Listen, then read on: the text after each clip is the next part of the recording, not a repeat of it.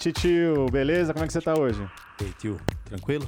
Tô bem, e você? Tudo beleza? Tô um pouco nervoso, confesso, porque hoje estamos tendo a honra, o privilégio, o prazer de estar gravando o B13Cast de uma maneira diferente, né? O que, que tá acontecendo hoje, tio? Me conta aí. Estamos fora, estamos fora da mesa branca, apesar que estamos em outra mesa branca. É, não estamos com a janela aberta, mas estamos muito felizes por estar num lugar diferente. E Cara, emocionados, né? Sim, Porque- a gente, cara, você que tá do outro lado aí, você tem noção onde a gente tá gravando? A gente tá gravando nada mais, nada menos do que no, não é no estúdio, é no camarim de umas lendas aqui da rádio, o Café com Bobagem. Estamos aqui com eles, os astros da rádio brasileira. Eles e Américo. Tudo bem, tranquilo, rapaziada da B13, vocês estão aí na sintonia, obrigado pelo carinho. Aqui pode falar o que for, Café com Bobagem meia boca, mas nós temos a sala mais bonita do rádio brasileiro, é a sala do Café com Bobagem que vocês estão vendo agora pelo rádio, ou pelo A gente vai pelo postar, gente pode postar, gente pode- Claro, deve, porque é muito legal. Aqui é Antônio Fagundes. Eu queria dizer que vocês estão perdendo tempo com esses caras aí que são uns caídos, viu? O Tony Ramos, ele tá falando mal da Isso, gente, Tony. Isso, esses meninos aí do, da B13 aí vão ensinar a gente aí onde usar o dinheiro. tá? Exatamente. É, Frota, só. onde é que você põe a grana? Aí eu põe na poupança direto. Legal. Eu sou. Eu, eu tenho o ativo e o passivo, né? Legal. Tá, depois você, depois você fala sobre isso. Olha, você viu que é- é- são, a mesa é enorme, porque tem, tem. Tô contando aqui com 15 pessoas mais ou menos aqui na mesa hoje. Pelo né? peso com 20, O né? Faustão. Faustão tá aí? Alô, super galera da B13, esses grandes caráteres, grandes pais de família, tanto no pessoal como no profissional. Eu e o super Gilberto Barros, 200 toneladas, Brasil. Olha aí. Alô, Brasil! Sabadaço. Sensacional, B13! Ah, eu, eu realmente não sei, eu não sei aonde vai dar esse papo, porque você já viu que começou assim, né? Eu gosto de. de como é que é? Pomba sem asa, né? O, o- o voo é meio sem, sem rumo. E, cara, primeiramente, óbvio, né? Vamos agradecer aqui a disponibilidade, porque a gente tá é, retribuindo de uma forma modesta, porque somos ainda um canal modesto, mas a gente foi convidado não uma, mas duas vezes. E eles que. Olha o é, privilégio. É, o Café com Bobagem. A gente participou hoje. Hoje foi o dia que a gente acabou de sair do estúdio. A gente gravou aqui. gravou- a gente fez um, né, uma participação ao vivo é, no Café com Bobagem, aqui na Play FM. E foi uma honra é, ter participado novamente para levar um pouco mais sobre o que a gente já faz aqui na B13. Levar um pouquinho de informação, conhecimento e também de uma forma leve, descontraída. E vou te falar. é, o pessoal aqui é muito é muito hospitalar, como dizia meu pai, né? Então, Mas vocês têm que vir sempre porque é muito importante pro, pro ouvinte de rádio, pro público de rádio ter essa informação, porque não tem em lugar nenhum.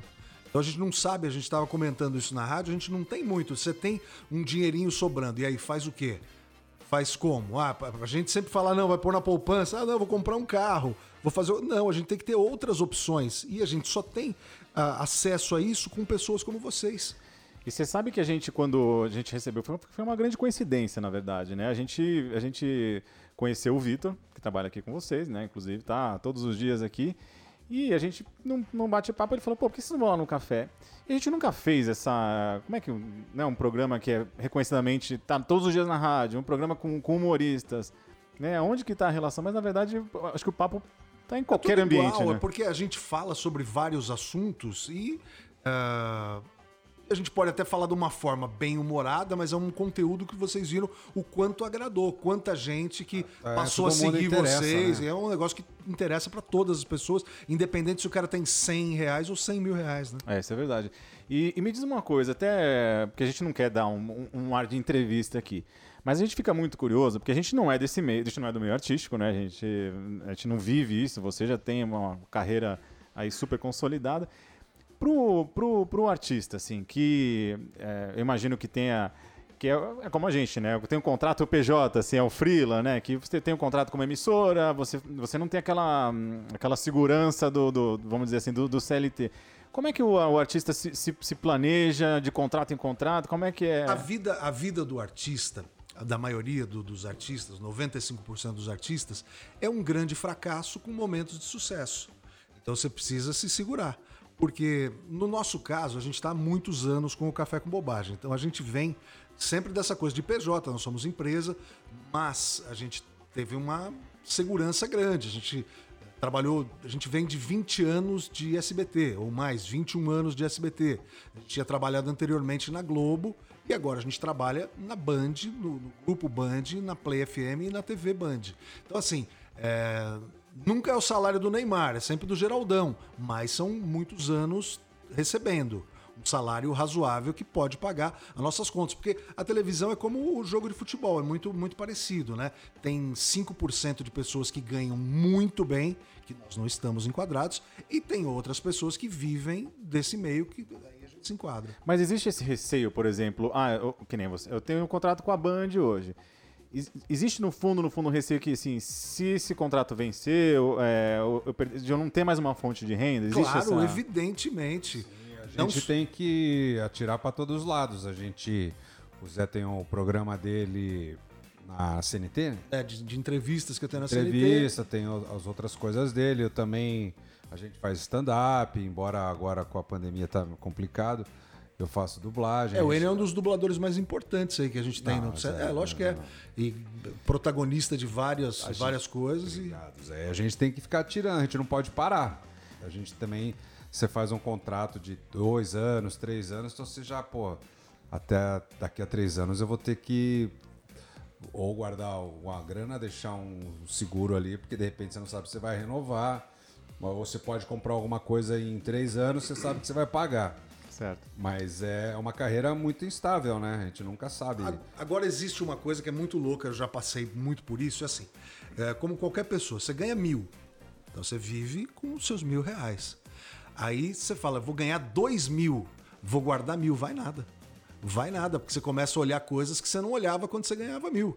Então, assim, é muito louco. Precisa saber que uma hora seca o, o- dinheiro. Você vai parar por N motivos, por. ah, ah, o mundo mudou, o mercado mudou. A gente vem fazendo isso há 30 anos no, no- no Café com Bobagem, desde antes da internet, desde uma época que só a gente fazia shows.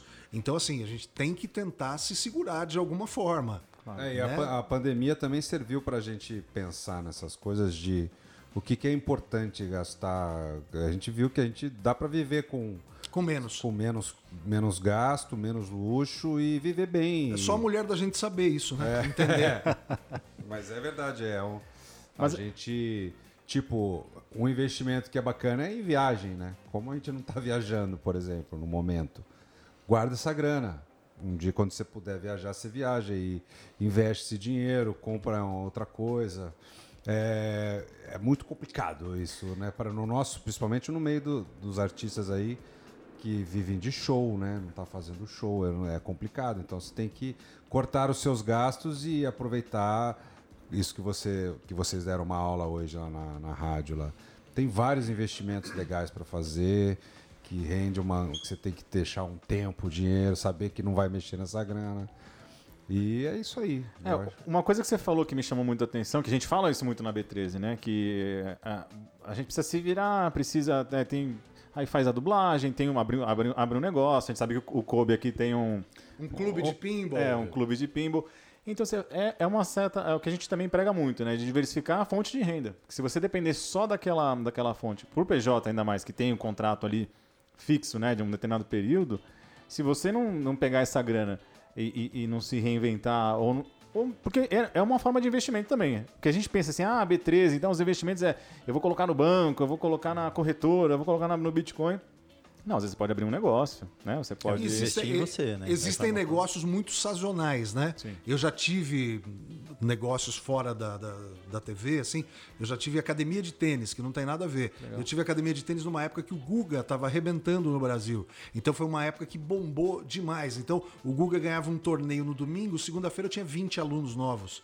Muito legal, às vezes não tinha horário para colocar esses alunos, que eu tinha duas quadras. Então, assim, tava sempre cheio, sempre cheio. Só que ela tem um tamanho, eu tinha sócio. Acabou que eu fiquei alguns anos com, com esse negócio, a gente acabou eh, vendendo. Mas tem negócios que têm prazo de validade para que, pra que deem certo, né? E, ou, você precisa estar sempre mudando esses, esses negócios. É, e, e hoje é muito risco, né? Por exemplo, com a pandemia, muito nego que comprou franquia aí. De repente a loja tá fechada no shopping, e aí? Né? Por favor, eu não queria atrapalhar, eu não queria que conduzir. falar. Eu Não, queria que o Enio contasse, porque o Enio falar. já foi um franqueado. Eu queria que Sério? você contasse, porque você foi franqueado da onde? Do McDonald's? Do Bob's? Você foi franqueado o quê? Da Audi no Brasil? Você foi franqueado de quem, Enio Vivona? Sula Miranda. A ideia do meu irmão. Meu irmão abriu uma loja da Sula Miranda, porque ele é- morava lá em perto de Suzano, tem uma feira do peão, que era a mais famosa. Ele falou, ó, vende roupas country. Falei, porra, caralho. Né, Eu tinha que. Eu quase não entrei. Meu pai falou, você é uma besta. Tinha que ter, tinha que ter saído fora. Meu pai entrou também para ajudar o meu irmão. Então você comprou, você comprou uma franquia da Sula Miranda, que é minha Sim. amiga. Sim, que era eu o- adoro a Era Sula legal, Miranda. era o shopping country ainda. O dia que inaugurou já fechou. Era bem temático. Sabe, a né? prefeitura espera se abrir porque tava tudo. O cara era um puta pilantra, dono do shopping. Pegar as taxas. E né? aí tava- a, não tava. a- a- a- a festa do peão não teve, não foi cancelada. em Então, assim, você comprou um Eu monte de com- coisa. Tinha aquelas- biquíni de couro, que eu nunca vi, um biquíni de couro. a única casaco de couro que a gente vendeu, a, mulher, a menina deu 100 dólares, a gente comemorou na época. Tinha cuecão de couro também? Tinha, tinha cuecão Não, de mas couro. daí, daí os 100 dólares que a menina deu, o que, que Não, aconteceu? era falso, E como é que você foi cobrar esses 100 dólares? no puteiro. A menina trabalhava lá, eu tive que chamar ela, para a dança aí, sai do polidense. Eu preciso falar um negócio pra você, ó. Infelizmente, ó. Seu nome é Camila? Fala, não, Antonieta, Camila que eu uso. Você Que... vai, ter, você vai ter que devolver aquele casaco, porque a nota aqui. Como é que você descobriu que era falso? Você passou o canetão na Não, nota? dá pra ver. né? Ela falou, ela falou japonês, filha da puta. Porque os japoneses são bons também. O cara veio, ele foi, deu uma nota. E peguei o casaco de volta, não vendemos. Falou que era pequeno, paga É, dólar pa- paga falso. dólar. Fiquei com um monte de chapéu daqueles neoprene. É, beleza. Você tinha, é verdade que no teu carro tinha um saco de calça jeans da Tinha, Miranda? tinha. Ninguém Que queria. sensacional, com, cara. com babados de couro. Não dava pra minha mãe, até que dá pra usar. Não dá, mãe! Arranca esse negócio aí. E tinha que ser tudo cor-de-rosa. Na loja o shopping era verniz, era cor marrom. Aí meu irmão brigou porque tinha que ser cor-de-rosa. Puta que pariu, mas tudo E bem. durou quanto? Um dia a loja? Ah, ficou lá e eu lembro que quando entrava uma mosca eu fechava a porta porque eu ficava brincando de matar com elástico. porque não tinha nada pra fazer. Mas você, você chegou a trabalhar na loja? É, ficou eu minha cunhada lá, não entrava ninguém. Mas quanto tempo durou Uma vez esse entrou um martírio? cara aí? lá perguntando se era. Ah, o bar do Zé fica onde? Tipo, não era pra comprar roupa. Mas é, faz parte, né? Vendi, o meu, vendi um golzinho que eu tinha, o único carro que eu tinha. Não, não teve que vender nenhum rim. Tá com os dois. Tá Não, com os dois. tranquilo. Tranquilo. Mas Menos tem um mal. monte de negócio que dá errado. Eu já tive um restaurante árabe com Sério? um médico. Que eu cheguei, conheci esse cara, fui no médico de regime. eu Nossa, falei, pô, é verdade, doutor, cara. olha como eu tô gordo. Resposta do meu médico de regime. E eu, então? então, ele falou, pô, vamos, vamos abrir um restaurante árabe. Vai ser legal pra caramba também. Grana de um carro. Ele pôs uma grana de um carro. Aí, o- era do lado de uma videolocadora. Que o cara da videolocadora, ele fazia eu me sentir magro. Ele pesava uns umas 800 arrobas. Ele era o cara mais gordo que eu já vi na minha vida. Esse cara. também? E não, ele só comia. Esse cara foi na inauguração, no primeiro dia, abriu, primeiro cliente, o cara da casa que alugava pra gente. Ele sentou na cadeira, já quebrou a cadeira na primeira sentada, eu juro. Eu juro. Aí esse cara chegou, pô, puta pedido lá, comeu umas 20 esfirras, chancliche, festival de pastas, não sei o quê.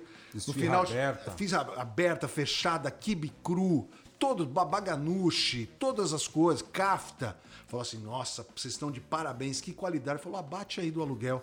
Pô, mas dava uns três meses de aluguel, essa, essa primeira compra do cara. Foi sensacional. E aí, era um restaurante muito pequeno, então era em Moema, em São Paulo, e eu de vez em quando, quando eu passava por lá, eu fazia umas entregas. Então, uma ou outra pessoa que me reconhecia, uma época que eu aparecia bastante na TV, falava, putz, deve ser pegadinha, deve ser sacanagem, deve ser alguma coisa. E eu e o doutor Edu, meu amigo médico, fazíamos as entregas de esfirra na região de Moema, muito tempo, isso durou.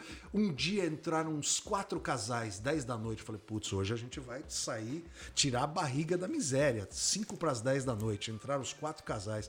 Oi, boa noite, que posso ajudá-los? Vocês podem ajudar desligando tudo às 10 horas, porque tem a lei do silêncio e tá tendo muito barulho aqui. Por favor, boa noite. E não compraram absolutamente nada. E foi assim, minha, minha excelente é, experiência, Com, com o restaurante. Foi ótimo, né? Mas então, é, é muito louco, né? Porque você pensa, você fala, ah, às vezes é um negócio sazonal. Mas isso não quer dizer que é ruim, só quer dizer Não. que, assim, o quanto que você vai investir e colocar ali, né? O quanto que você espera. Então você não vai arriscar Tudo que o você dinheiro tem. da vida para um negócio que você sabe. Pode ser paleta mexicana. Eu quero abrir durante três meses o verão. A paleta, a paleta mexicana Nossa, foi um é- negócio que todo mundo abriu, né? É. Ah, o Todo Pardini campeão mundo. também. O Pardini investiu no Boi Gordo. Boi gordo. Foi, foi. Tendo um Boi monte de amigo gordo, ele foi investir no boi gordo. Ele tinha diploma, olha aí, putada, diploma de maior investidor. Falei, Pardini. Cuidado. Puta merda, galera, ganhei 30 mil hoje, meu. Depois veio outro dia. Puta, galera, a gente só viu o escândalo do Boi Gordo. Gil Gomes. Porque, porque não existe. Não, Afanásio. Porque não existe almoço grátis, né? E não existe tudo que dá muito dinheiro, é o que, que a gente tava falando no ar.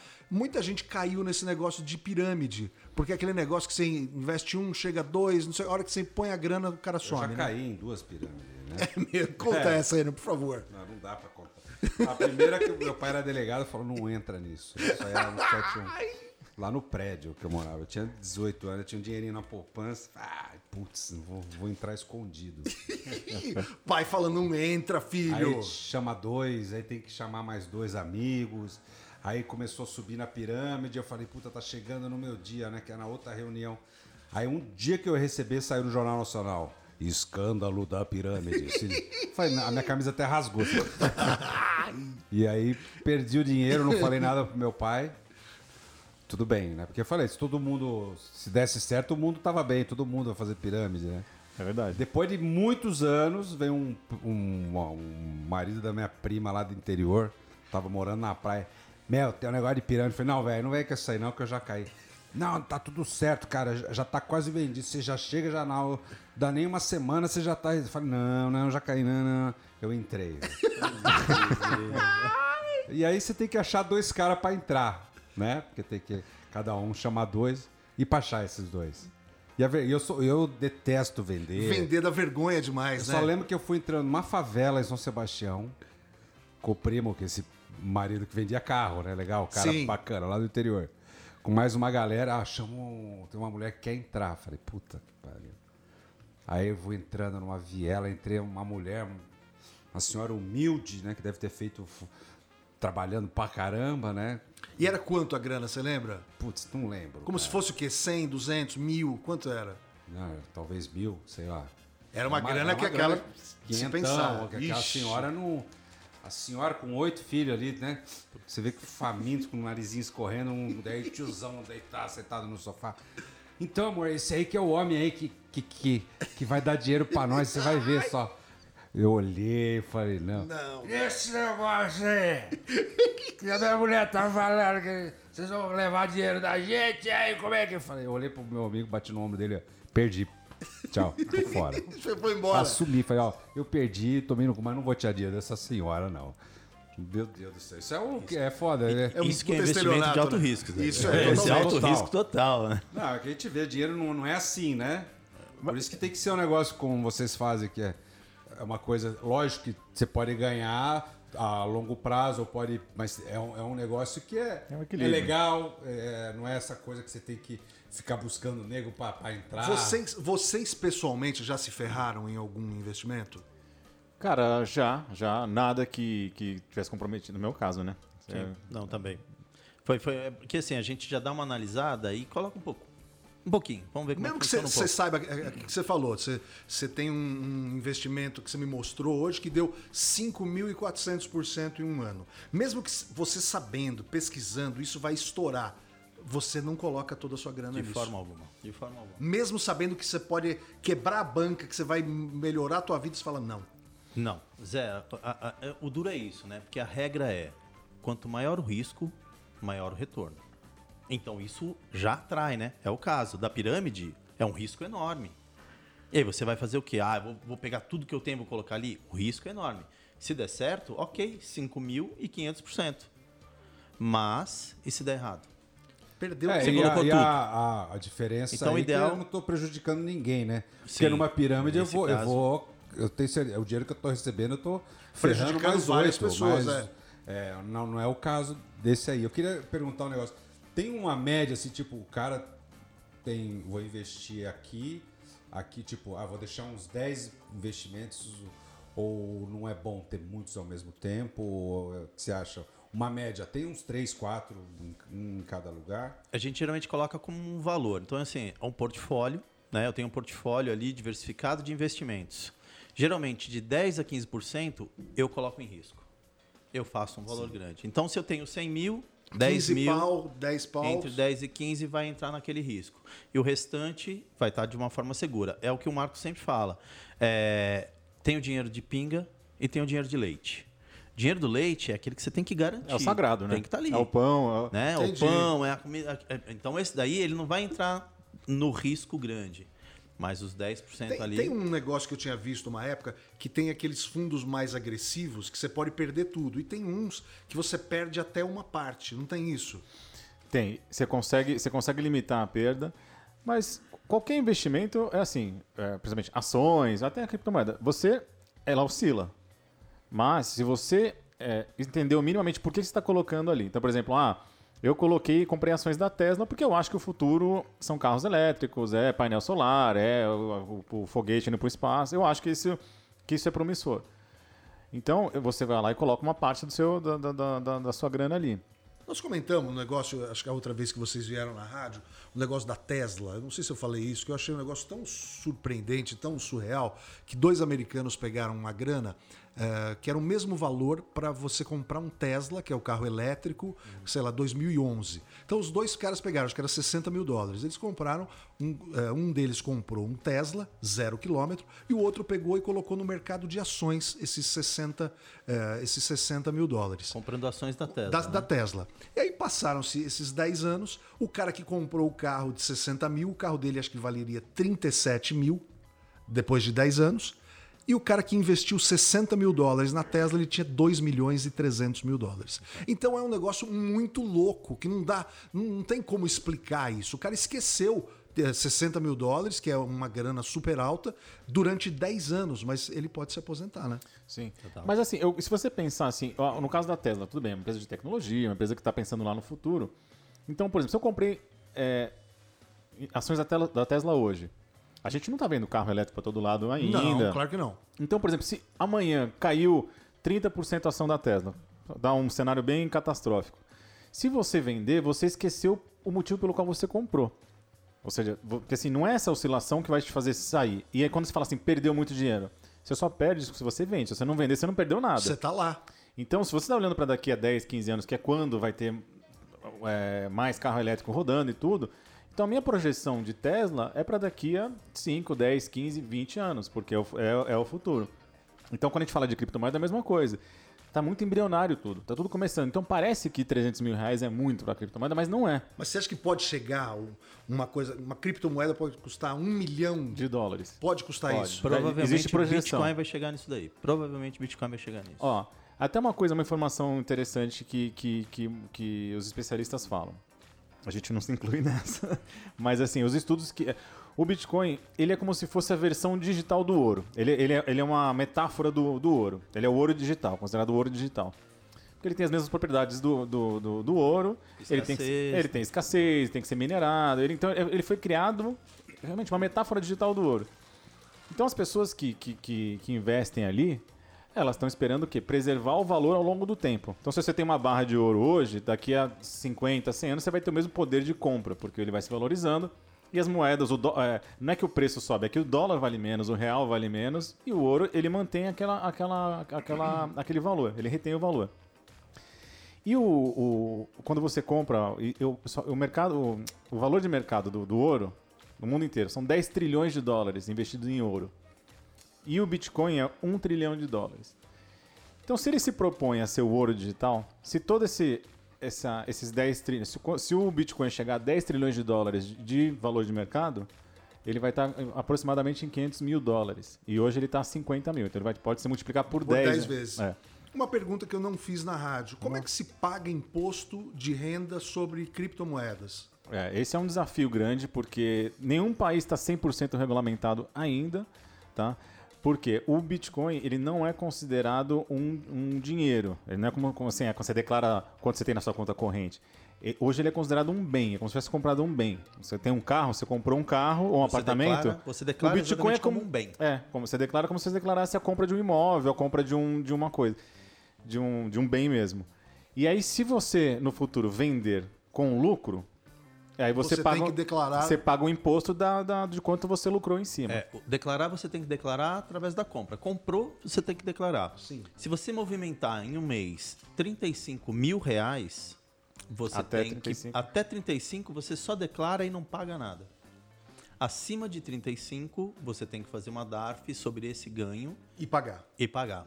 E se você ganhar 5.400% em um ano, você vai ser aplaudido por todos e aí você paga com o maior prazer do mundo, né? Sim. Até porque você pode colocar esse montante, ele dá os 5.300 e você tira só 35 mil. Você não precisa pagar nada. Você tira os 35 mil, no mês seguinte você tira. Imagina, você vai ter uma renda de 35 mil, por, mês. ali sobre um ativo que te deu 5 mil É um bem, e né? 500%. Então, por isso que a gente fala ele assim- É, é como um bem. É, e o desafio da- da- dos governos da regula- regulamentação, é, sem querer entrar muito na área técnica, é porque teoricamente, né, teoricamente não, na prática, você só, você só paga imposto quando você vende com lucro. Se você vendeu, se nem você falou, ah, eu te dei 20 reais, tá 18. Se você vender agora, você não vai pagar imposto porque você perdeu. Sim. Então, mas você não vai vender porque você não quer perder Claro. dinheiro. Só que o desafio para os governos da criptomoeda é porque no futuro, talvez você nunca precise vender. Você não- entendeu? Porque o Bitcoin, ele é um bem, mas também ele pode ser uma moeda. Então, no futuro, ao invés de eu transformar ele em real e pagar imposto, eu posso simplesmente usar esse Bitcoin para comprar o teu carro, a tua casa. Passa, você transfere com Sim. cartão, Bitcoin. Você, é, com, Zé, com imagina Bitcoin um para. Bitcoin. Imagina que você comprou uma barra de ouro e você vai fazer aquelas. Vai dar uma raspadinha para tirar um pozinho de ouro ali e poder pagar coisas que você quer. Só que você faz isso Então- digitalmente, né? Digitalmente, só que de forma digital. E o que é legal, é, existem outras criptomoedas, os tokens, né, as altcoins. E aí o que acontece? É, você vai poder fazer dentro da sua própria carteira, de repente, fazer esse exchange. Você- Você tem lá um Bitcoin. Você vai querer só trocar 0,0048 satoshis ali, por exemplo. Você vai e pode trocar por outra moeda. Você vai continuar com o seu bem, que continua rendendo, né? E você vai trocar por uma outra moeda que você pode pagar um cafezinho, você pode pagar um ingresso de um de um estádio de futebol. Qualquer coisa você pode pagar como se fosse uma, uma moeda E no realmente. futuro você vai pegar o Bitcoin e você vai investir. Vai ter uma já tem hoje. Você põe numa poupança, você não precisa converter em real para colocar e deixar ele rendendo. Já tem investimento de Bitcoin. Você coloca lá é, um Bitcoin, por dizer. Aí você coloca numa aplicação, ele fica rendendo 4% ao ano, 5%, como se fosse um como dinheiro. se fosse né? uma poupança. Você O- pode fazer a O própria Enio, moeda o fazer Enio isso. tem que sair correndo porque ele vai fazer uma dublagem para ver se ele ganha um Bitcoin. Mas eu queria que você fizesse um negócio que a gente fez lá na rádio, da dublagem lá do, Do Chuck Norris. do Chuck Norris. Que é, o Enio fiz, é o eu- cara que faz a voz do Chuck Norris, do Ah, Antônio já fiz, Bandeiras. é, é, Missão USA. E você fez também o, o Casa- La Casa de Papel, que foi Lá, muito o sucesso. Arthurito. Manda bala. Eu, a história é do Chuck Norris que tava dublando que eu morri de rir, que virou meme também, né? Que ele deu uma- ele bateu em todo mundo na, na, na casa, lá, blá, blá, blá, blá. aí sobrou um cara, ele bateu no cara, olhou pro cara. Se você não for embora, eu vou dar tantas direitas que você vai implorar por uma esquerda. É muito maravilhoso isso. Isso é muito Pô, maravilhoso. aí, obrigado B13 aí. Pô, Enio. Eu vou conversar com vocês ainda aí depois, que agora eu preciso correr atrás do meu Bitcoin aí. E substituição, chegou o Vitão agora que vai sentar aqui com a gente. Ó, queria então agradecer a Enio, agradecer a Obrigadão, Antônio Enio. Fagundes. a- Obrigado, eu desde a época do Rei do Gado eu já invisto aí. É, eu também aí. Nada de boi gordo, nada. Boa, Antônio. É que essa carne tem nome. É B13. Ah, me inclua fora dessa, hein? Obrigado, Enio. Um abraço. E ó, entrando já no, no vácuo aqui do rapaz, o nosso querido Nosso amigo. diretor, é o nosso diretor. É, o diretor aqui da, da, da rádio e foi o cara que possibilitou essa, essa ponte entre esses dois mundos maravilhosos, né? Pelo menos no nosso ponto de vista. E aí, Oi, oi, oi, todo mundo da B13 aí. Prazer, Vitor. essa voz maravilhosa. Maravilhoso. Maravilhosa, ele é todo maravilhoso, nó- tá sempre atendendo, um rapaz que trabalha o tempo todo. isso. A gente gosta muito desse menino que eu vi nascer. É verdade, eu fui na maternidade o dia que esse moleque nasceu, agora ele que manda em mim. Olha que desgraça. Ai, Obrigado aí por você ter, também estar aqui com a gente. E estamos aqui batendo um papo descontraído porque a gente quis filar essa boia no sentido, nos dois, nos dois sentidos. Porque ele trouxe um pão de queijo aqui que a gente está comendo. Mas a- Seco. é, não, tá bom, bom. Não, tá delícia. bom, pô. E a gente Passa falou a assim, receita ah, depois aí Uma criptocomida essa daí. Tem que minerar também. Então, a gente foi convidado, né, a participar pela primeira vez há um, há um mês e meio, dois meses atrás aqui no café. E ele mandou uma mensagem assim, pô, por que vocês não voltam lá? A gente, opa. Vamos, não, eu falei pra eles, Vitor, pra eles virem uma vez por mês ou duas vezes por Ia ser mês, porque é muito legal isso. e a gente viu que a audiência adora isso. As pessoas não têm pra quem perguntar isso. Ninguém tem, ninguém tem. E cansou, né, de perder dinheiro, né? Já é ruim ganhar, imagina perder. É, total. E você sabe que a gente é muito feliz com a experiência, é, uma, é completamente diferente, que nem aqui. A gente, a gente não tem essa pressão aqui de, de falar, de, é o tempo, né? O tempo exato, mas essa dinâmica de, de, de rádio ao vivo, pra gente é, é um desafio mesmo. É, eu sou apaixonado pela, pelo universo de rádio, né? Já falei com você né? Sim. quando a gente se conheceu. E, cara, tá sendo uma coisa muito. é, pô, parece que eu tô. Eu estudei rádio e TV, né? Então parece que tô voltando aos tempos de faculdade, assim. Você fez aonde, Rádio TV? Eu fiz na FAP. Legal. É, me formei. Na FAP, o Luiz Fernando Malhoca, que dava aula, o Sim. Alexandre. Eu é, o, em rádio tinha ele, tinha o. Ô, caramba. Deu Fiol também, que a gente fez produção em rádio. Bom, a gente fazia tudo, né? Desde a Muito parte legal, técnica, legal, técnica até. até... É, Eu fiz na Metodista. Fazia com Bazanini, é, metal. Legal. Um bacana lá. Eu adoro. Eu, acho... Eu não vou falar a minha. Vergonha. Faz, faz, isso é bom. Faz propaganda. Não, metade é FMU, metade é Anguera. Porque ia descendo as, preta- as prestações assim, daí tinha que descer. E a minha é entrar na faculdade de Direito, ficar um ano e ir embora. Essa é a minha formação. fez- É, não, não Zé fiz. Direito. Meu, meu, meu pai era advogado, meu irmão é advogado, e minha mãe queria que eu fosse advogado. Quem sabe eu ainda terminarei essa faculdade? Ninguém sabe. Putz, eu vou fazer uma piada infame, porque a gente fazia, a gente ia nos jogos, nos Jucas, né, no- nos Jogos Universitários de Comunicação e Artes, e a gente chegava pra, na- na- nas, nas meninas, aí a gente perguntava, só que estava no jogo de comunicação, eu falei, você, aí chegava nas, ô, tudo bom, você faz direito? Claro que não, tá no jogo de comunicação, né? Não, claro que não. E gostoso. Ah, garoto. Aí já, já, est- já extraía aquela risadinha, Já Pronto, já só que óbvio que não colava, né? Óbvio que não colava. Ah, essa piada é velha, mas é boa. Mas a mulher é um ser é, muito superior ao homem. Não Muito. tem, não tem essa do homem, ah, peguei uma mulher. Não, você não pegou nada. Ela deixou você pegar. Só não Sim. tem essa. Nossa, eu sou bom de chaveco. É nada. Que, que chaveco que. E aí, você vai fazer o que hoje? E aí, me passa o seu WhatsApp. Não, isso não é chaveco. A mulher que deixa, que é trouxa e que quer pegar a gente por algum motivo. Não tem essa. Total. E, bom, então, pô, vocês, eu, eu, eu, eu não vou deixar passar batido isso, né? Se você que tá ouvindo a gente até agora, você- vocês ouviram, né? A gente recebeu aqui um convite de voltar aqui com, com frequência. Sempre, porque é muito importante. Vocês viram que todo mundo gostou. Não é que eu achei legal, o Vitor achou legal, o Betinho, nosso diretor, achou legal. Não. É porque os ouvintes acharam muito legal de, de terem essas informações. Isso é muito bom para qualquer coisa. E nós estamos falando de pequenos investidores, que a grande maioria de, dos brasileiros são de pequenos investidores. E às vezes a É pessoa, é, às vezes é tratada com algum preconceito. Ah, esse dinheirinho que você tem aí é Não- poupança. é, e não vai dar nada, é, E não vai render é. nada. E não é, não é isso, porque não importa, os mesmos 5 mil por cento podem dar em 100 reais, podem dar em 100 milhões de reais, né? Então é, é isso aí, é- é- tem informação. E tem exatamente isso, né? Eu e o Zé, a gente não gosta de ninguém. É que se os ouvintes gostam, a gente traz. A gente Exatamente. obedece. Não Exatamente. tem né? essa.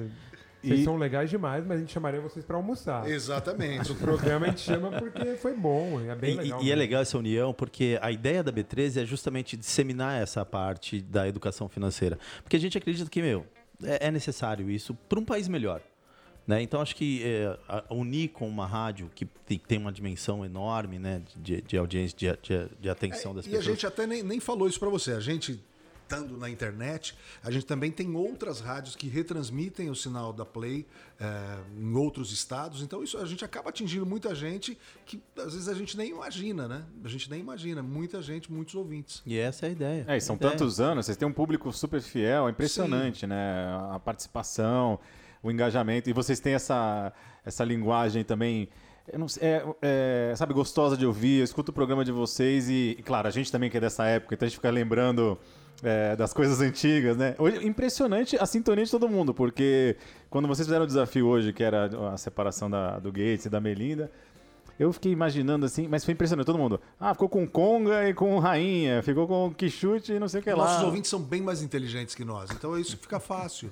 Então você, mas- faz qualquer coisa, eles, eles topam qualquer brincadeira. E o humor é, bom, né? é o humor, bom. humor para passar essa ideia, né? Então, Sim. a gente unir essa parte de, de investimentos com humor é foi uma E você sabe uma curiosidade também? É, porque. Uma, uma- fazer uma pergunta para mim mesmo, para vocês, pra vocês entenderem. O nosso projeto chama B13 é, porque a Bolsa de Valores brasileira chama B3. Que é Bolsa, é Brasil Bolsa Brasil Balcão. Bolsa Balcão. É, então, é, só que é B ao cubo, assim, né? Então é B3. E a gente, eu até descobri isso depois, mas no meu, na- no meu entendimento, quando a gente fala que 13, 13 é, o- quando a pessoa é 13, é o, é o doida. doidinho, é o doidinho da rua, é o doido, é o, o 13 lá. Então a gente quis fazer a bolsa 13, entendeu? A B13 é um jeito bem humorado, diferente, assim, de uma forma. Claro, aí depois eu até descobri que alguns lugares, alguns loca- é, não é em todo o Brasil que todo mundo faz essa relação, mas eu- então, assim, você que tá ouvindo agora e não é de São Paulo, não é, sei lá, não sei de, de quais locais, a gente quis fazer isso. A, a gente até fala assim, é investimento de uma forma pouco ortodoxa. Porque a gente não quer falar o difícil, falar o economês, até porque a gente vem de outra formação. A gente faz isso pra, por gosto pessoal, pra, pra- até para se emancipar, para não depender de, de, de INSS, para não depender da Previdência. A gente quer fazer a nossa Previdência. Existe. Hoje a informação ela é bem farta, né? É- a gente vê muita, é, muita gente fazendo conteúdo na, na internet e tudo. A gente quer fazer um pouco, não é só com a nossa cara, com a nossa identidade, mas fazer um pouco é, também com a, com a nossa vivência, com a nossa experiência, com os nossos erros, acertos. Tanto que, pô, as, as histórias do Enio, ele, até brincar com ele antes dele ir embora, ele contou três histórias de fracasso. A nota falsa e as duas pirâmides, né? Sim. Eu acho que ele devia ter alguma história, talvez boa. Eu tava falando assim, Ele tem alguma... foi atrás dela. É, Agora ele- acho que ele saiu pra dela. buscar uma história boa. Mas é legal histórias que a gente conta e se ferra, porque senão todo mundo pensa que a vida de todo mundo é maravilhosa e tudo dá certo. Não dá. É, a maioria desses caras na internet mostra, não, agora já Sim. tem o aviãozão, já tem o carrão. Não, eu gosto de contar do, do show que a gente fez no Teatro Bradesco, que tinham quase duas mil pessoas. Mas às vezes eu esqueço de contar os shows que tinham 25, 30 pessoas e que 10 eram convidados. Então tem, tem os dois lados também. E também tem coisa do Teatro Bradesco que se ele contar, perde o glamour. também. Sim, é totalmente. O teatro, vou falar do Teatro Bradesco, foi muito legal, que nós lotamos, foi um negócio absurdo. E aí nós contratamos uma empresa para filmar, porque eu falei, isso não vai, não é, é mentira que essas pessoas vieram ver a gente. E nós chamamos uma empresa. E o cara nunca entregou essa filmagem pra gente. Investiu Então, quase toda a grana que eles ganharam nessa filmagem. E Não tem, o que, que vai fazer? Ah, gravou, tem. mas nunca, nunca. Nunca. E a gente tem algumas fotos os caras pensam que é até montagem. Fala, não, isso aí é, não, a gente estava lá, lotou até a boca. Quem foi? Um monte de gente foi, assistiu e curtiu, foi muito legal e, enfim. Então tá muita coisa errada. É né? bom, é porque as pessoas se identificam, assim. Quanto mais humano for, a, for, essa, for essa troca, as pessoas se identificam. Porque senão é sempre, ah, esse cara tem grana. Ah, esse cara é famoso.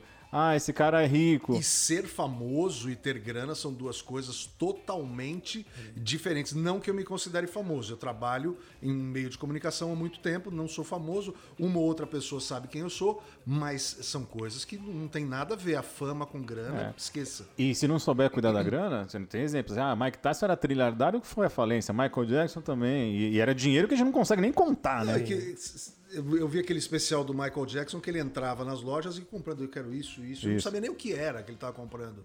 Então, assim, são uns caras totalmente 13 mesmo, né? Totalmente Esse era 13. doido, que os caras vão e levam uma vida como se não houvesse amanhã, né? E não pode ser assim. É verdade. Então, por isso que a gente quer, é, é, eu falo, né? Fazer um pouquinho melhor. Cada dia você pode fazer um pouquinho melhor com o que você tem, seja pouco, porque depois que você construiu, depois que você construiu o hábito, aí é muito fácil. Porque você pode fazer com 100 reais, você faz com mil, faz com 10 mil, com 100 mil, com um milhão. Não importa o, o- o- a grana. Se você já, já construiu o hábito de lá todo mês poupar, você já entendeu como é que funciona a diversificação. É, entendeu como é que funciona ah, o tesouro, o CDB, as ações, os fundos imobiliários que a gente vai explorar aí no- mais para frente no, no programa é, né, quando a gente voltar. E até a criptomoeda, investimentos no exterior. Você imagina, parece que investir no exterior parece que assim, preciso ser um magnata O dos Enio- investimentos. O Enio esqueceu de contar uma outra boa dele. Que ele comprou um timeshare em Orlando Cara, e devolveu.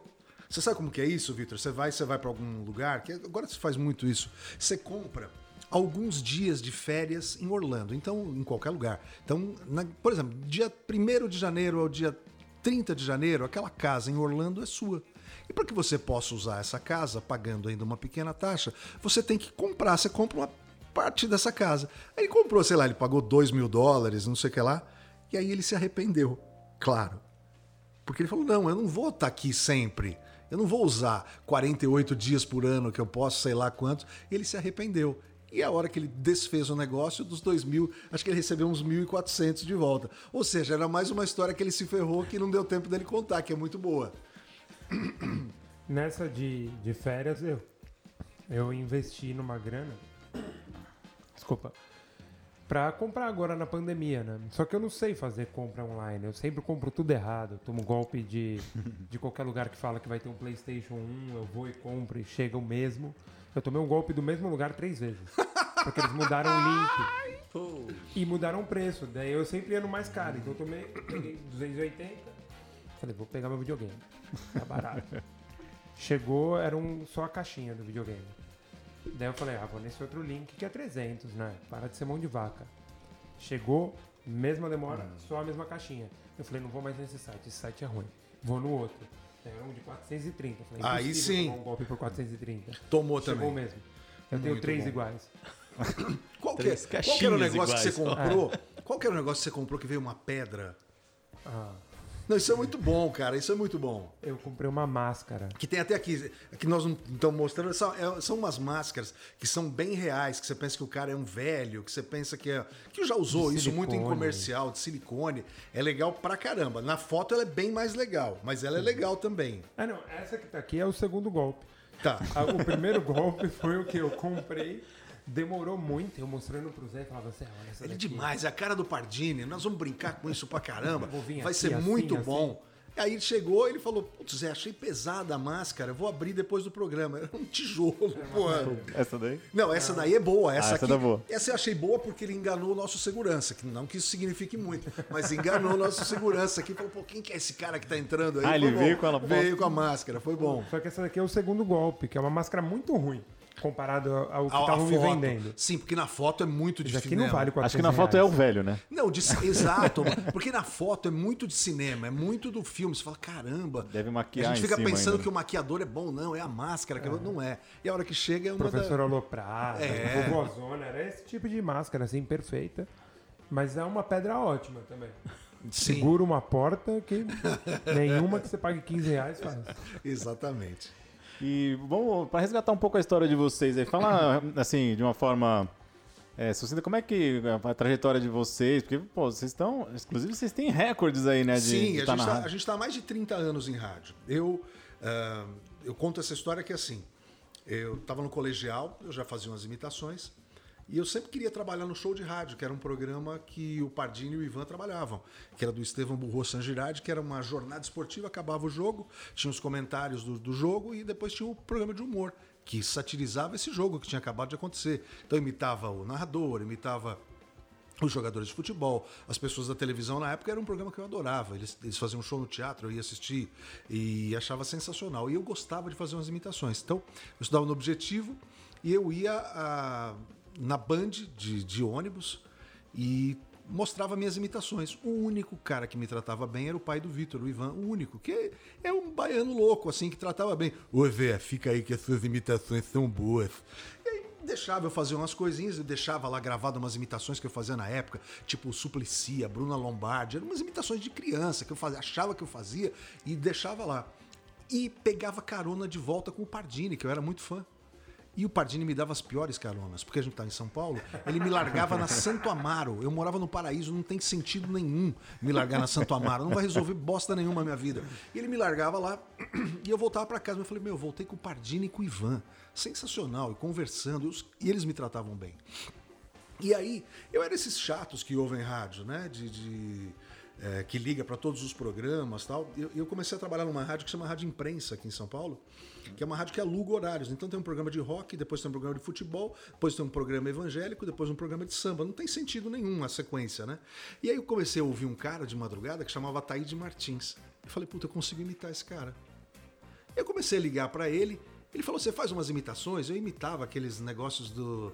É verdade, é, tinha Matador e Matador. Tinha, tinha os, os desenhos lá, imitava o corpo do He-Man. Puxa vida, He-Man, só bom pras crianças. E aí ele falou: Pô, vem aqui na rádio tal. Eu tinha 17 anos. Eu ia lá, meia-noite nessa rádio, que eu morava no Paraíso. Essa rádio também era em frente ao Shopping Paulista, eu ia a pé. Uh, ia, chegava na rádio, não trabalhava, não tinha nenhum vínculo com a rádio, participava do programa do cara. E eu falei assim: Putz, você acredita que eu sei te imitar? Ele falou: É mesmo? E imitei. Ele falou: Puta, achei parecido. E o que, que ele aconteceu? Ele ganhava muitos almoços e jantares. Ele fazia o programa da meia-noite às três, ganhava o jantar, não, não podia usar. Ele começou a sair com a mulher dele, ele ia no restaurante jantar, eu ficava na rádio que eu não trabalhava, imitando uma pessoa que eu não era, e ficava no ar. e depois ele trazia perna de cabrito, estrogonofe de camarão, um monte de comida que era o que eu ganhava. Da meia-noite às três. E aí, quando eu ia embora, chegava um cara que tinha um programa que ele tinha uma lavadora de carpetes e cortinas chamava Frank Limp. Esse cara, pô, você não gosta de mim? Eu falei, por quê? Ele falou, você quer ir embora? Eu falei, não, mas eu tô acordado o dia inteiro. Não, fica aqui. Aí eu ficava da meia-noite até as cinco, fazia o programa do Frank Limp e ele não tinha dinheiro para me pagar, ele mandava lavar o carpete da minha mãe, lavar a cortina da minha casa. E era assim que eu vivia. Já fazia. Já... Sim, permuta? Era permuta. Sim, e daí depois eu fui chamado pela, pela Jovem Pan porque o locutor da Pan da madrugada era meu amigo. E aí eu comecei a gravar algumas coisas e precisou de alguém que escrevesse humor que era o único cara que eu conhecia, era o Pardini, que escrevia realmente humor, escrevia bem. Aí o Pardini foi pra Pan, uh, não porque eu tenha. Não, eu dei a oportunidade para que ele fosse até lá. Ele só ficou porque ele era muito bom Era mesmo. a turma de humor da PAN? Era a turma de humor da PAN, que tinha a Rosana Herman, o Beto Saad, que é um cara que eu também arrumei emprego, e ele fala que ele já trabalhava lá, mas ele era amigo dos meus primos, eu que arrumei para ele ir lá. E aí o Pardini ficou, e o Pardini fez o maior sucesso do rádio até hoje, que nunca existiu. Teve o Serginho Leite, que eu era ouvinte quando eu era moleque, que é um cara genial, puta cara, sensacional, que chegou a fazer show no Palácio das Convenções do AMB dois dias, eu fui os dois dias, então eu sei que foi muito legal. E o Pardini fez o maior sucesso que eu que já vi. Era, é muito absurdo, é a mesma coisa de você pensar, é, como se fosse a novela da Globo. O Pardini era o cara da novela da Globo, o protagonista da novela da Globo. Esse era o sucesso que o Pardini fez. E eu fazia algumas coisas junto porque eu tava com ele. E tinha o Escova, que era do, do Perdidos na Noite, do Tatá Escova, e a Rosana Herman, que é uma pessoa muitíssimo culta e muitíssimo inteligente, que escrevia várias coisas durante. eh, Quando eu já estava com 18 anos, ela escrevia paródias durante a hora da, da Zona Azul. Então ela fez as maiores paródias durante a Zona Azul. Ela escrevia em um segundo. E ela, além de tudo, ela bate e digita muito rápido. E aí começou a PAN a fazer muito sucesso. A rádio era segundo lugar ou terceiro, passou para primeiro. Foi um negócio muito absurdo. Foi um sucesso assim da gente fazer show no Ibirapuera e ser apla- aplaudido como se fosse astro internacional, assim. Que demais. Entrava a turma de humor da PAN. E aí, depois disso, virou Café com Bobagem. O Ivan fazia algumas coisas nessa época da PAN com a gente. E depois nós fomos pra Band. O Pardinho não aguentou porque era muita pressão trabalhar, era um negócio muito absurdo. A gente ganhava pouco Mas na Band aí na rádio ou já na TV? na, na Band e na rádio. Mas assim, na PAN a gente ganhava muito pouco. Era um salário pequeno. Pequeno, eu tô te falando pequeno, assim, em comparação, eu, eu ganhava mais ou menos o que a empregada da minha casa ganhava. Eu com 18 e a gente tinha uma época que a gente pôde ter empregado em casa, ela ganhava a mesma coisa. Aí deu uma melhorada, mas era pouco. Só que o que a gente ganhava em evento era 10 vezes esse salário. Você ia fazer show para uns caras muito ricos, para umas pessoas muito importantes e ganhava, mesmo cobrando barato, a gente ganhava muita grana. Para quem tem 18, 19 anos, eu, o Pardini, o próprio Ivan, a gente tinha carro novo, tinha, tinha carro de boy da época, XR3 conversível, é. Gol GTS, esses carros assim. E, e, assim, é, era muito legal. Só que depois isso daí passou. Nós acabamos indo para a Band e foi muito legal. O Pardini deu um nome lá do, do, do Café com Bobagem, o nome é do Pardini. E aconteceu um negócio muito louco. Eu me estendo que eu falo bastante. Eu fui para Band para ser locutor folguista. O Pardini não tava, nem o Ivan. Eu fui ser locutor folguista, que é aquele cara que faz os horários piores que existem na rádio. Madrugada de final de semana, sábado, domingo, eram os piores horários. E eu cheguei na Band para fazer o teste, que eu opero, vocês viram aqui, eu opero a mesa. Eu cheguei na Band para treinar a operação da mesa. A hora que eu cheguei, tava tendo um tiroteio na porta da Band. Os seguranças contra os bandidos. Eu já entrei embaixo do carro e. Foi a minha chegada triunfal na Band. Cheguei, fiquei lá operando. E aí, o Joca, que é um cara que já tinha trabalhado comigo, ele falou assim: eu queria fazer um programa de humor. O Pardini e o Ivan podiam trabalhar com a gente. Eu falei, claro, eles são ótimos. Pô, vou chamar. Ele falou, mas não tenho dinheiro. Eu falei, pô, que ótimo. Ele falou, eu tenho grana para contratar um cara para trabalhar no final de semana, nos piores horários. Eu falei, e? Ele falou, você pode fazer os piores horários de graça e eu pego o dinheiro que eu iria contratar esse locutor e contrato o Pardini e o Ivan. Ótimo, fui trabalhar de graça no sábado e domingo, ele contratou o Pardini e o Ivan e nós fizemos um Café com Bobagem. E que foi um super sucesso naquela época. Isso que ano que a gente tá falando isso aí? Estamos falando de 89. Eu era moleque de tudo. O Pardini tinha até cabelo, o Ivan era magro. e é, assim. E aí começou, foi muito legal, porque tinha só a gente nessa época. O pânico não existia nessa época.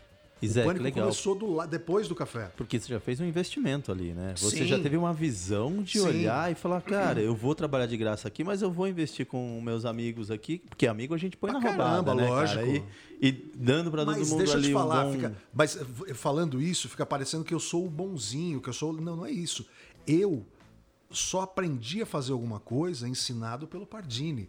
E quando eu era muito moleque na PAN, eu ia gravar, eu não tinha a menor noção do que é ponto e vírgula quando você vai falar. Então você vai falar blá, blá, blá, blá, que nem um locutor de cavalo. O Pardini falou: não, não, não é assim. Explicou, na vírgula você faz assim, no ponto você respira dessa forma. Quem me ensinou tudo foi o Pardini. O Ivan, eu encontrei ele numa, numa, num dia de chuva, tinha uma moto agralha, eu encontrei com ele na porta de um banco eletrônico. E eu entrei para não é que eu tinha nem cartão do banco, eu entrei para fugir da chuva. E o Ivan estava dentro desse banco, não sei se você sabe essa história. O Ivan falou assim: "Pô, vamos fazer um show de graça numa escola?" Eu falei: "Vamos". Eu falei: "Eu sei fazer as imitações, mas eu não me toquei, que eu não tinha nenhuma piada". Eu imitava as coisas, mas eu não tinha nenhuma piada em nada que eu falava. E o Ivan me deu uma piada para cada coisa que eu ia falar. Então o Ivan me ensinou tudo, o Pardini me ensinou tudo. Então trabalhar de graça, que eu trabalhei um pouco, é o mínimo que eu poderia fazer por eles. E se o café existe até hoje, é por causa do Pardini, por causa do Ivan, do, do jeito deles que é totalmente diferente. O Pardini é super organizado e o Ivan, como diria o Vitor, é exótico, né? Exótico, Ele é ele é bem totalmente exótico. exótico. Ele é um cara magnífico. E são pessoas totalmente diferentes que e uma completa a outra. Então o Café com Bobagem é muito isso. O, o Zé ele comentou do- daquele investimento passivo, né? Que vocês comentaram que era do carro. Ah, a gente tinha o carro do ano, mesmo sendo novo. Ele esqueceu de falar que o Ivan, você não sabia que ele tinha o carro do ano, porque ele comprava o mesmo modelo de carro. Pra achar que ele é pobre, sabe? Ele compra aquele carro verde que vai mudando. Fala, pô, mudou alguma coisa? Não, impressão. Então ele sempre trocava de carro porque ele é exótico. E Ele, o e ele não pode falar para as outras pessoas que ele tá bem. O Ivan ele gosta de falar que ele mora. O Ivan mora em condomínio fechado. O Café com Bobagem fez um relativo sucesso. A gente não é besta. Hum. O Ivan mora em condomínio fechado, tem casa na praia, mas ele não pode falar, ele piora isso. Ele vai falar que minha casa. é no-" Não, ele mora no Morumbi, num condomínio fechado, mas ele gosta de falar que ele. Eu moro no Parque Arariba, Zé. Não, No Parque isso- Arariba tem meus amigos lá que quiser Não, e tem casa na praia, tem casa na praia. E, e Reserva tá- natural. Reserva natural, não é ruim a vida, não, mas é que é gostoso falar que é pobre. E é, e é injusto até. O Zé falou, ah, o Ivan comprava carro e fazia. Ele faz isso até hoje, né? O Sim. carro novo dele é, É o igual o velho. modelo do antigo. Que ele gosta, que chama, é, acho que é pra tirar o olho gordo, né? Como se ele precisar tirar alguma coisa gorda do jeito que ele tá, daquele tamanho. Ai, é isso aí. E o. é, é, uma coisa que também tem a ver com investimento é isso, né? As coisas que resistem ao, ao- teste do tempo, né? Porque eu acho que esse investimento deu certo. Porque é isso, que vocês olharam lá na frente, né? E Não, e de amigo, você sabe. É, pô, você imagina, existe amizade mais desinteressada? A gente não tinha porcaria nenhuma. É totalmente desinteressado, porque muitas vezes você se aproxima de uma outra pessoa que esse cara vai me ajudar com isso, vai me dar aquilo. Não, a gente não tinha nada. A gente tinha uma amizade do outro, que a gente gosta muito de falar mal um do outro, mas se alguém fala mal do Ivan do Pardini, a gente sai pra porrada, né? Então, assim, é, são os caras que são família mesmo pra gente. E é uma relação que não existe em outros programas, você pode acreditar. É porque na mídia é isso, né? Se você vê a outra pessoa falando abertamente mal da outra, pode ficar bem tranquilo que eles são muito amigos. Se eles trabalham juntos ainda, você vê vários programas que você não vê um cara que fala mal do outro no ar. Mas fora. que nunca almoçaram juntos. Exatamente.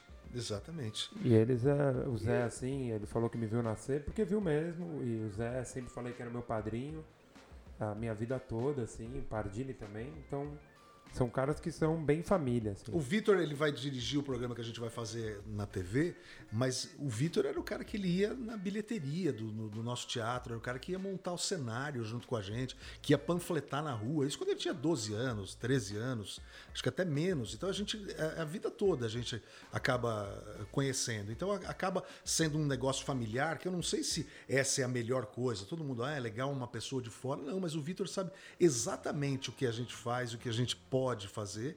E a gente gravou um piloto para TV que foi um monte de coisa de ideia dele e, eu- ele ajudou na direção do programa, que a gente tem o Denis também aqui, mas foi muito legal. É é uma experiência que a gente está vivendo de- depois de ter trabalhado a vida toda lá na Praça é Nossa, no SBT. E a diferença aqui é gritante, porque na praça você escreve um texto, precisa do anão italiano loiro. Amanhã ele vai estar lá.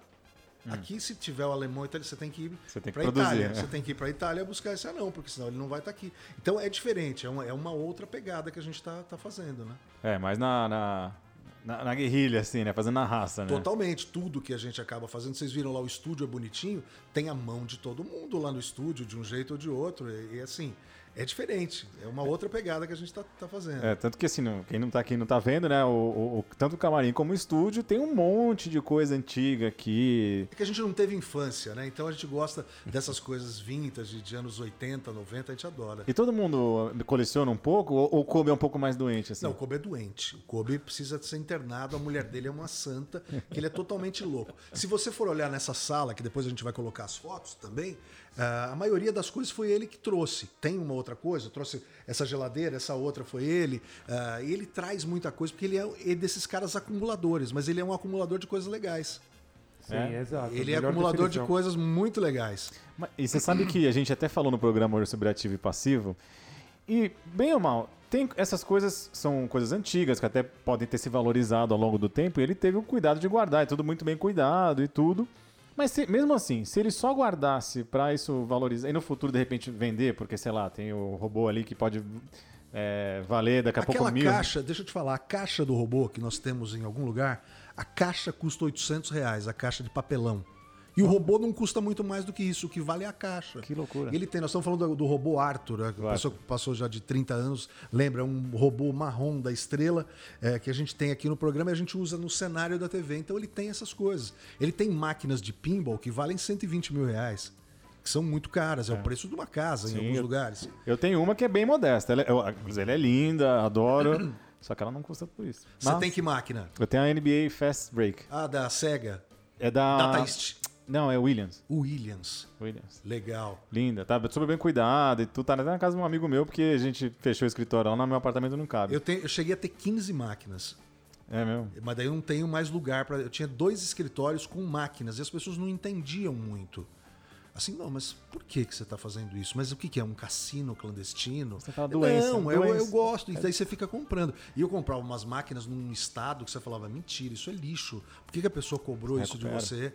Recupera. Eu tenho da- as pessoas que gostam de pinball, eu tenho da Taito. Eu tenho as máquinas que eu jogava quando era criança, eu tenho todas. Clássico. Então eu gosto Cavaleiro Negro, Fire Action, Oba Oba, essas máquinas eu Sim. tenho.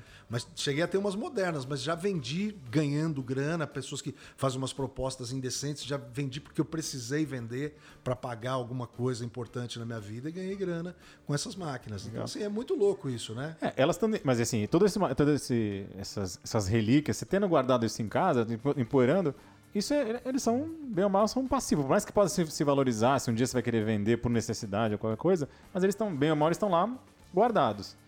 Também Aí- existe o, o valor sentimental. Tem o né, valor sentimental. tem, mas às vezes você não tem tanto valor mais e depois, fala, ah, tá parado ali. Mas você pode considerar, por exemplo, que, que é um passivo, que isso está só te, te gerando despesa, que você está ocupando espaço em algum lugar e você não está fazendo dinheiro com isso. Mas, pô, o Kobe abriu um, o- um negócio. E toda a decoração lá no old school, no, eh, no pinball é tudo, né? Tem umas máquinas estão lá, a decoração. Vocês já foram lá? Não, só É vi o por foto. mais, é o Tem que ir, legal, a gente tem que ir. mais legal do Brasil. A gente viu as fotos, ficou. É absurdo, é, não maravilhados. Só não fomos por causa da muito- pandemia, muito senão a gente legal, estaria é, não foi porque. E ele, tá, ele, ele, ele deixa as pessoas irem, mas com máscara, com álcool gel, com medição de temperatura. Luva. E outro dia ele chamou só a gente para ir pra lá. Nós e ele, tinham seis pessoas. Você fala, e aí? Ele levou um DJ lá. Você acha que precisa levar um DJ para cinco amigos? Mas ele é assim. Então é um lugar muito absurdo. Então as pessoas que viveram essa época, tem gente que passa mal, que chora, que tem crise, assim, que não tem, é inexplicável. É inexplicável. A, a criança hoje que brinca de PlayStation jamais vai entender o que, que é jogar pinball no, no- no- com, com, com 33 máquinas das melhores lá. Então é muito difícil explicar. É muito louco. né? Mas dentro do exemplo que você estava dando de ativo e passivo, o Kobe ele transita nessas duas áreas. Sim. Porque no passivo, porque o Kobe ele é muito consumidor disso. Não é que tudo que a gente tem aqui era do Kobe criança, o Kobe que ele comprou no. Ele comprou pra Tem gente. coisas que ele comprou ontem. Aqui, ele falou do Arthur, tem dois. Tem um que tá com a máscara do Darth Vader ali, moqueada. Ele comprou. Só que o ativo dele são as máquinas de pinball, que agora hoje é a renda dele. Ele pega máquinas que ele comprou por X e tá passando elas por um valor muito maior. Foi o investimento dele que ele fez há 3, 4 anos atrás. Valorizou. E hoje, no, quando o Old School tá fechado por conta da pandemia, agora reabriu, ele estava segurando tudo por isso. Ele- Então ele teve esse rendimento ativo com as máquinas, né? É, mas é isso aí. Aí o. Cara, investimento pode ser tese qualquer coisa. Eles até estavam dando exemplo hoje. Tem gente que coleciona card da- de Magic, de. Pokémon, lá- é, de Pokémon. Lá nos Estados Unidos é muito famoso, né? Card de beisebol, de basquete. Deixa eu contar uma história muito legal. Eu contei Claro. isso pro Vitor, eu achei muito louco. Eu sou amigo do Neto, sou, sou corintiano, eu sou amigo do Neto. Ele, tem pessoas que amam o Neto, como eu, tem gente que não gosta, e ele é um cara. Figuraça. Ele é um cara muito legal. E meu filho também é muito fã dele. E meu filho tem umas fotos com o Neto e tal. E um dia nós encontramos com o Neto, que a gente encontra sempre numa padaria. A gente encontra, ele falou, pô, traz uma camisa que eu vou autografar para vocês. Eu falei, ah, mentira. Outro dia ele levou, ele mesmo levou uma camisa na minha casa, tal, autografou essa camisa. E a gente pegou as fotos, todas as fotos do meu filho, e essa camisa que o neto deu autografada para ele. E a gente mandou é, colocar numa vidraçaria, fazer uma moldura. O cara me ligou e falou: Poxa, eu tô até sem jeito de falar. O que, que foi? Chegou um corintiano louco aqui e ofereceu 3 mil reais na camisa com as fotos do seu filho, vendo? Falei: Não, claro que não. Senão meu filho me mata. Mas você imagina, é um- existe um mercado, é uma coisa louca para tudo. Eu vejo na internet gente vendendo um autógrafo do Pelé por 25 mil reais numa camisa. É, é muito, muito louco isso. Esse mercado que existe mercado para tudo. Acaba sendo um investimento, né? Nossa, nem me fala. Você fala- deu até uma, me deu até uma palpitação aqui, porque você falou os negócios do autógrafo do Pelé. Porque eu tive o privilégio de conhecer e eu trabalhei com ele por três, dois, três anos. É um projeto que a gente fazia de futebol. E... Você vê o Pelé, não é normal, Não, né? não, não. Você encontrar, chega o Pelé nesse ambiente aqui. Olha aí, gente, entenda como é que vocês estão. Ele chegou aqui agora. Fica- Mas não é, fica todo mundo estranho. Você fala, não é normal, né? Você Não. ficar do lado do Pelé. Não. E foi uma, foi uma experiência, assim, a primeira vez, e tanto que eu foram três anos que a gente se, se encontrou várias vezes, porque ele participou de um, de um, de um evento Imagina encontrar com ele. Peraí, eu vou pedir mussarela, meia calabresa e duas Coca Zero. Imagina, não é normal, né? O Pelé fazer essas Pelé coisas. Não, pizza ser não, deve, deve ser demais. Eu tenho um autógrafo do Pelé num, num, num pôster do café. Não sei se você lembra disso. Tá lá no escritório, que uma vez ele tava na Band, o Pardini foi lá e foi chatear com ele para dar o autógrafo. Mas eu vejo as pessoas vendendo, tipo, camisa do Cosmos, que do ano que ele jogou, acho que 76, 77, por 20 mil reais, 15 mil reais. Tem Absurdo. mercado para isso. É. É louco. E eu lembro, eu, eu lembro que eu era, não era estagiário, eu já tava, já era contratado na empresa que eu trabalhava. E aí eu lembro que aí quando a gente foi fazer esse, esse evento, a gente falou, ah, vamos fazer o troféu do Pelé pra, pra criança lá, a revelação do, do, do evento. E aí a gente falou, tá bom. Porque obviamente nos eventos ele não ia poder ir, ele, ele ia na- nas coletivas, fazia toda a parte de, de, de imprensa com a gente. Mas nos eventos, óbvio, até porque já estava numa idade avançada. Hoje ele está mais debilitado. E eu lembro que o troféu ia ser uma estátua, uma, uma estátua dele. Um Oscar do Pelé. É, e aí pro, pro melhor jogador masculino e feminino, né? Tinha, a- a- era de 10 a 12 anos, a garotada que jogava bola. E, cara, eu lembro. E aí o assessor dele falou: olha, tem um artista que só esse cara ele autoriza a, a- que, ele, que mais gosta da imagem dele, que é um artesão, fica em Botucatu. Passou o, tele- o telefone do cara e ele faz uma escultura que é um que é baseada na imagem dele nos anos 70, não Que sei ele gosta dessa imagem. É, ele adora tanto. Ele fala, quando ele vai na ONU, ele entrega isso. Quando ele vai no, no Vaticano, ele entrega essa estátua, não sei o que. Então é uma coisa importante. Então é super, e é super é, limitado. E esse artista é um. E eu peguei o contato dele, estava representando a empresa, liguei para ele. E aí eu lembro que a gente falou assim, ah, vamos fazer já para eram três anos, então eram seis estátuas, né? Porque eram cada dois anos, cada um, cada ano eram duas, Duas estátuas, estátuas. duas estátuas, dois troféus. Eu não lembro agora o dinheiro da época, mas cara, era quase era quase um mês de salário meu para fazer. a- Pra fazer uma estátua. é. Por que eu quero dizer isso? A empresa que tava fazendo, pagando. Eu falei pra ele, cara, faz uma pra mim. Eu paguei o dinheiro que eu não tinha Pra ter uma estátua do pra Pelé. ter estátua do Pelé, só que o, pior- o- melhor, né? Porque aí eu, como, como ele não ia oficial, estar, né? é oficial, e ele autografava pra gente premiar as crianças. Então era uma estátua autografada. E eu ia lá levar as estátuas pra ele pessoalmente e ele assinar. E aí, pô, imagina, tava lá. Eu gastei o dinheiro que eu nem tinha na época direito. Falei, pô, Pelé, é uma honra, não sei o quê. E ele contando as histórias, super emocionante. Um dia eu vou contar no, no podcast, mas. Aí ele foi, assinou, me deu, tem a foto dele me dando o troféu, Mentira. apertando a minha mão. Putz. Isso faz, deve fazer uns, pelo menos uns 15, 16 anos atrás. E, pô, eu- aí eu nunca tinha feito essa relação, né? Que eu tenho uma coisa, que você falou assim, o autógrafo dele é 25 mil. Eu falei, imagina uma estátua que eu gastei uma. A estátua em si já vale. nossa. E autografada pelo homem. E tem a foto pe- comprovando pe- tem a que a foto. estátua Mas foi essa daí, essa, pra essa, você. Essa, essa camisa tem a foto também, ele, ele autografando. É uma coisa que eu tenho certeza que só se você tivesse numa situação financeira muito, muito, muito ruim, você pensaria em vender, porque isso é mais importante que a grana. Pois é, eu não me vejo Né? vendendo. Você falando assim, é 25 pau. Mas Vamos supor, um valor 100 mil reais. Eu falo, cara. Eu, Será? Eu, eu fico numa Ah, eu suadeira. venderia e compraria bitcoins. Depois do programa de hoje eu faria É, isso. que orgulho, que orgulho, Eu Vitor. faria isso porque eu sou um investidor inteligente. Mas não é verdade, mas não- você não pensaria dessa forma? Porque Total, total. não é nem ser acumulador de nada, é que isso, o Pelé é um momento único. Sabe o que aconteceu comigo? Não tem nada a ver com grana, eu já contei isso pro Vitor. Eu, eu mudei e eu pus umas coisas minhas num guarda-móveis, que você fala, pô, um lugar seguro sim. pra cacete. Pô, você sabe o que aconteceu? Deu uma enchente é, o ano passado, na Marginal, era um, é um guarda-móveis que fica a 500 metros da Marginal Tietê. Eu perdi um monte de livros. E eu perdi um livro que eu ganhei do Silvio Santos autografado.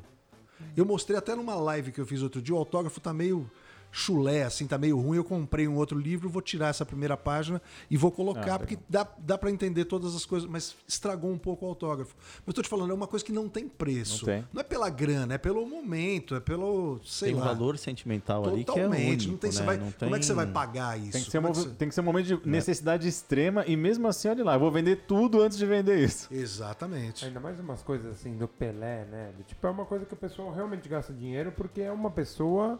É unânime, Finita, né? né? É, é exatamente. E, se- e é muito... Ele também, né? Ele se E o provou... reconhecimento que tem, né? Meu, é. qualquer lugar que você chega, sou brasileiro, Pelé! Alguém Mas já você vai imagina, falar você, isso. você já esteve com ele várias vezes. Isso é, é de ferrar, Isso já cara. é muito incrível, né? Cara, e eu vi, eu, eu, assim, a gente tá sentado numa mesa assim, uma pena que na época não existia esse negócio de podcast, Essa loucura gravar, que tinha, né? mas, cara, eu lembro Resenhas É. espetaculares. dele, ele primeiro, ele chega, cumprimenta, todo mundo no olho, aí ele senta, a gente começou a falar, poxa, é um evento pra criança, e 10 a 12 anos, aí ele falou assim, poxa, eu lembro quando eu tinha é, 8 anos, 8 para 9 anos, aí ele começou a contar a história, ele falou assim, é, eu tava em casa, meu pai ouvindo rádio, né, eu, eu sabia que era uma coisa importante, não sei o que lá, e ele falou assim, de repente meu pai começa a chorar, ele falou, a primeira vez que vi meu pai chorar, e aí ele falou assim, aquilo, eu como criança, aquilo me tocou de um jeito. E ele falou assim, eu peguei. E a- na verdade o pai dele estava chorando porque ele estava ouvindo a final da Copa de, se- de 50, 50 né? que o Brasil perdeu de 2 a 1 Do pro Uruguai, Uruguai. Que os caras. É, Maracanaço. Maracanãs, que os caras acabaram com o Barbosa, aquele goleiro, pondo a Exato. culpa dele, que é uma puta Coitado, sacanagem isso, né? Então, e aí ele falou assim, e aí ele viu o pai chorando, ele falou, nunca tinha visto meu pai chorar. E aquele ímpeto da criança, ele falou, abracei meu pai e falei, pai, fica tranquilo que eu vou ganhar uma Copa para você. Ai, Cara, que inocente. Oito anos, oito anos depois, ele tava ganha, na né? Suécia e ganhou a... Só que ele contando, ele, ele começou a chorar na minha frente. Pô, eu começaria agora. E eu falei assim, ó, eu, come- eu, me, des- eu- eu me desmontei. Eu era, eu era relativo, novo, eu tinha 20 e poucos anos na época. E eu lembro que aquilo me marcou de um jeito, porque ele já deve ter contado essa história mil vezes. E ele se emociona todas as vezes. As mil vezes. E ele tava ali contando pra alguém, pra um garoto. é, E da mesma forma, com o mesmo carinho, a mesma riqueza de detalhes, e eu falei, cara, esse cara é. E você viu o que ele jogou bem nessa Copa, os gols que ele fez, Com driblando 17 todo anos, mundo, né? tá louco. Não, parecia que ele tava é jogando no quintal de casa, É né? muito legal os caras quererem comparar o Messi, o Maradona, o Pelé. Desculpa, viu, gente? Eu não tenho nada ah, contra esses caras, mas esses caras não servem pra limpar a chuteira do Pelé. Não, não tem como. Desculpa. Cristiano Ronaldo, olha, você é um cara muito legal, pegador de várias mulheres bonitas, tem os carros muito legais, mas você não serve pra ser reserva no time de casados e solteiros do Pelé. Olha, se, Ninguém. se um dia eu vender minha estátua, eu vou fazer, você vai fazer um marketing. Você vai Sim. falar assim: você tá entendendo o valor disso aqui? Mas- mas é esse só você cara, esse pensar. cara é Deus. Só faz o Zé comprar. Mas é só você pensar, os caras falam, pô, o Maradona fez 300 gols, o Pelé fez 1281. Caramba, é absurdo. Não, o cara levantou três copas, cara. Sim. É, é surreal E isso. deveria ter jogado a Copa de 74, que eu acho que ele iria fazer bonito pra caramba. E quem fala isso é o Paulo César Caju, que é meu amigo, que jogava bola no meu prédio. Você acredita? Isso também Sério? é surreal. O Paulo César ia no meu prédio jogar com aqueles gordão domingo e achando que era muito legal. Que eu falei: não, Caju, você é, é tricampeão da Copa de 70. Você não é pra estar conversando com essas pessoas aqui.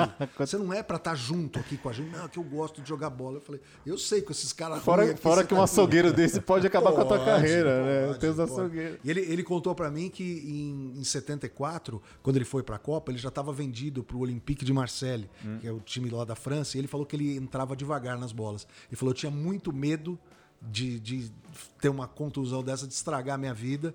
E ele falou que ele poderia ter ido mais forte, mas não foi. Muito louco isso, né? É muito. E, e, cara, a gente que curte, tem essa, essa coisa em comum, né? Da nostalgia. Da gente. O Vitor é um pouco mais jovem que todo mundo aqui, mas ele. Mas pô, a gente viveu muita coisa. E, cara, é, e, e é muito louco pensar que ao longo do tempo as coisas vão, vão criando um valor não só de, de, de- de inestimável, né? Porque você fala assim, ah, um vínculo afetivo, como um valor de mercado, né? As pessoas pagam dinheiro por isso.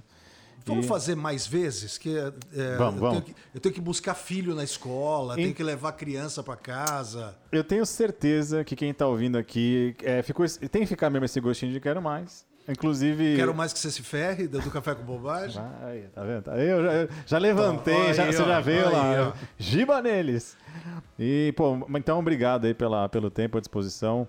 É, começando uma segunda-feira, uma semana diferente, né? Com vocês Adorei, aqui. cara, eu sou de verdade, vocês vão achar que é besteira. Eu sou fã de vocês pra caramba, o jeito que vocês fazem, é, a simpatia de vocês, a simplicidade que vocês têm. Que a gente pega cada pessoa banqueira que vem aqui, cada gente metida com assessor, chato pra cacete, e ver vocês assim, cheio de disponibilidade, querendo sempre ajudar. Eu acho muito legal e vocês têm que estar sempre juntos aí com a gente. Pô, legal. Obrigado, Quem sabe um Zé. dia a gente Um chega lá, de vir com assessor. Quero um dia chegar lá. Sim. Mas enquanto esse, esse dia não chega, a Mas com gente. o café a gente põe o assessor de lado e a gente Assim, vambora, como vai direto. Porque, meu, a gente É, adora. Se o cafezinho que a gente gosta é o cafezinho com bobagem. E obrigado mais uma vez você que está ouvindo a gente aqui, arroba B.13. E também, todos os dias de meio-dia, às, às duas, café com bobagem Na na, Play. Play, Na FM. Play FM Porque o mundo é 92.1. play. O mundo é Play. É isso aí. E a B13 é- tá quase. É play, também, é play, é A playboy. Play é nosso. É isso aí. O universo é Play. É Tem isso aí. Grande abraço para vocês, a valeu. todos que não puderem estar aqui do café. Deixa aqui, estendo meu abraço a vocês. Abraço não, aquele soquinho cripto, aquele. É, cripto-soco. É, porque hoje é assim, né? Então a gente precisa eh, se adequar aos novos tempos. Obrigado, Valeu, Vitor. obrigado. Valeu, galera. Valeu, Obrigado. André. Galera, um grande abraço e fomos! O Zé vai, o Zé vai comprar cripto pra comprar lá no futuro a sua. Sim, comprar o negócio. Vou comprar. Pô, não, aí acaba a brincadeira, né? Aquele negócio Sim, que não sabe "Pô, brincar." Então, eu peguei a menina que era uma menina que era terceiro lugar na Panicat.